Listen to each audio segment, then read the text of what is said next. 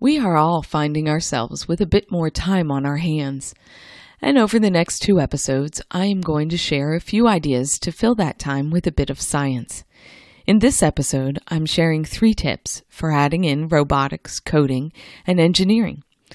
Hi, I'm Paige Hudson, and welcome to Season 6 of the Tips for Homeschool Science Show, where we're breaking down one of the lofty ideals of teaching science into three building blocks you can use in your homeschool. Let's dig in.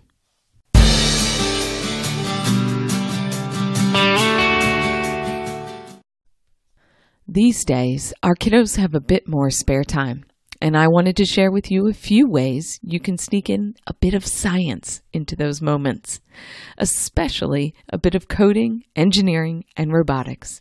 The STEM fields are rapidly expanding as technology becomes a greater part of our daily lives. But the great thing about coding, engineering, and robotics is that jumping in and trying things is a fantastic way to learn about these fields.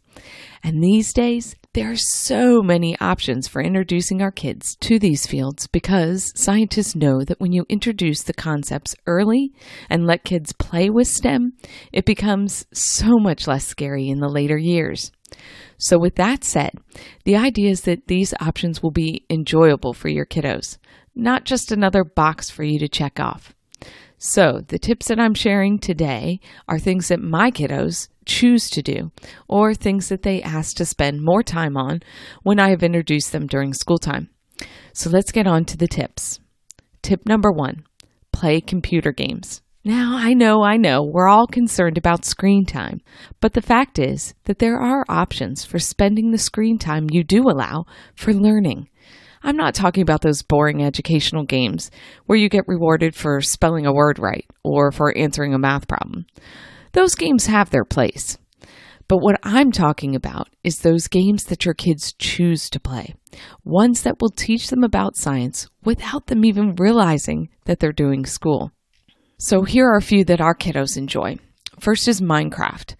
Our aerospace engineer in training recommends this one as she says that it really helps kids to develop the spatial awareness that all engineers need. Plus, it's fun to get the whole family involved in a building project. The second is Kerbal Space Program. This is one of our son's favorite games. But be forewarned that this one has a little bit of a learning curve.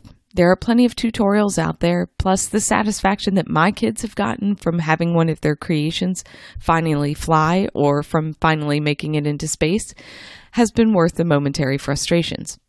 You can also check out other educational games on the Steam platform for more ideas. And then my kids have also enjoyed uh, playing with the games at Hour of Code or From Scratch Coding at MIT. Both of these websites are great for learning to code through games. They're a bit more schoolish, but every time I get our son started, he wants to spend more time than I expect he will.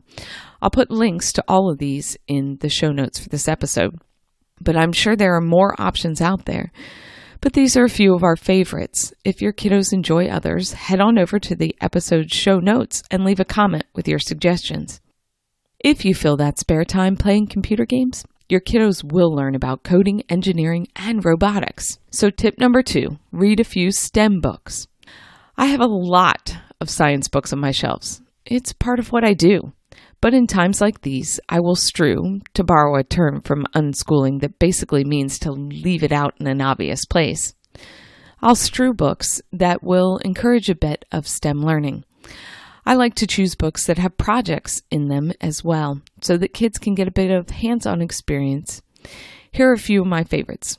Uh, the books from Nomad Press. I particularly like Crazy Contraptions, Robotics, 3D Engineering, Bioengineering, and Rocketry uh, for engineering and robotics ideas.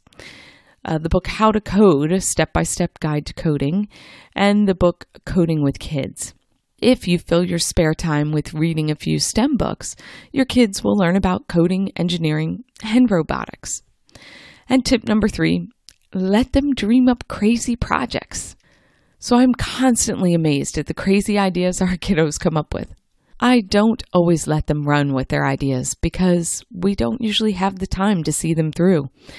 But now that we do, I find myself encouraging them to think through the possibilities.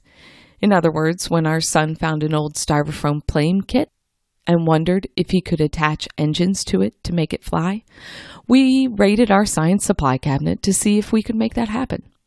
Spoiler alert, his DC motor powered plane flew about five seconds longer than I thought it would.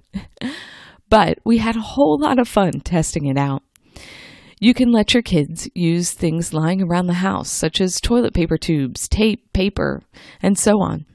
Or, if you have the funds, I recommend the following materials to build with any of the K'NEX kits, uh, any types of Lego sets, and Snap Circuit sets. If you fill your spare time by letting your kiddos dream up crazy projects, they will learn about coding, engineering, and robotics. So, use a bit of that spare time you find yourself with to add in some STEM education. You can have your kids play with computer games. You can get a few STEM books, or you can let them dream up those crazy projects. These three things will help you add in a bit of coding, engineering, and robotics to your spare time. You can find links to more tips and articles in this episode show notes at elementalscience.com slash blogs slash podcast slash 91. That's elementalscience.com slash blogs with an S slash podcast slash this episode's number, which is 91. Thanks for listening, and I hope you have a great week playing with science.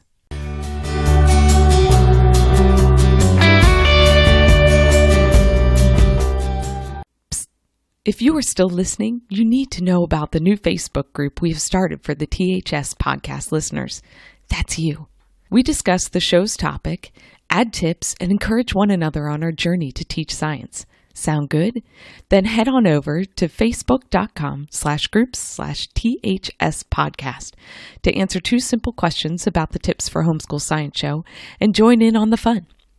And before you go, I have to let you know that this podcast is free for you to enjoy thanks to the products we offer at Elemental Science.